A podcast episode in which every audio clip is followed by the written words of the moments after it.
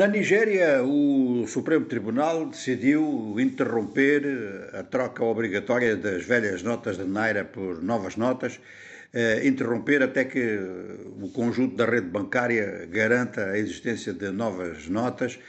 E isto, de qualquer forma, é uma maneira de colocar em dificuldade o Banco Central e depois os bancos comerciais também.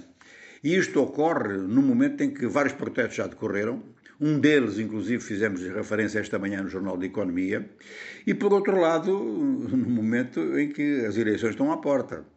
É uma péssima imagem deixada por uma das pastas governamentais mais em vista, que é a pasta das finanças.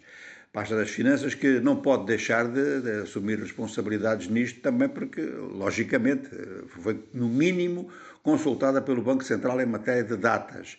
Ninguém contesta a decisão, mas eh, realmente a ausência de, de material, de, de, portanto, de, notas, eh, e marcar uma data limite para fazer a troca é um ato de irresponsabilidade, cria enormes problemas, tanto a nível das empresas quanto a nível das famílias, em termos de liquidez.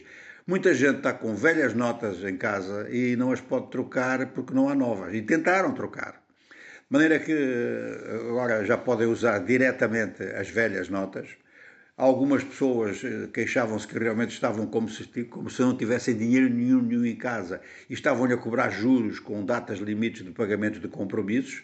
Era uma situação que estava a virar caótica e vamos ver se ainda não vai virar. Vamos ver se esta decisão do Supremo não chegou um pouquinho tarde em determinados pontos do território e em determinados pontos da atividade económica e até da vida comum em geral.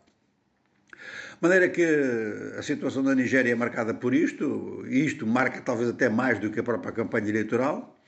Na Tunísia, campanha eleitoral terminada, eleições com 11%, 11, 12% de participação apenas. Mudanças no governo não são muito bem explicadas. Num caso concreto, chama a atenção à escala internacional porque foi mudado o ministro dos Negócios Estrangeiros.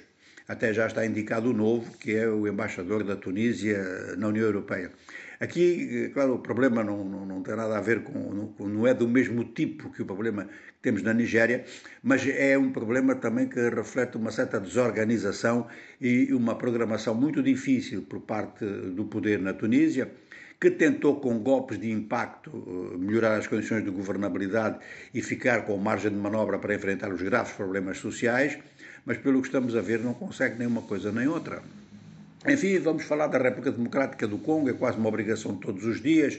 Então, um, um, comboio militar das Nações Unidas que circulava numa área do leste do Congo foi parado no meio da estrada por, por pessoas que protestavam, camponeses da região que protestavam. E o comboio dirigia-se para uma zona de conflito importante. De maneira que a explicação das Nações Unidas é que há três mortos entre as pessoas que protestavam eh, e que esses três mortos ocorreram na sequência de medidas por parte das Nações Unidas e por parte do exército congolês que estava presente no comboio para proteger o mesmo, já que os manifestantes estavam a tentar incendiar quatro caminhões.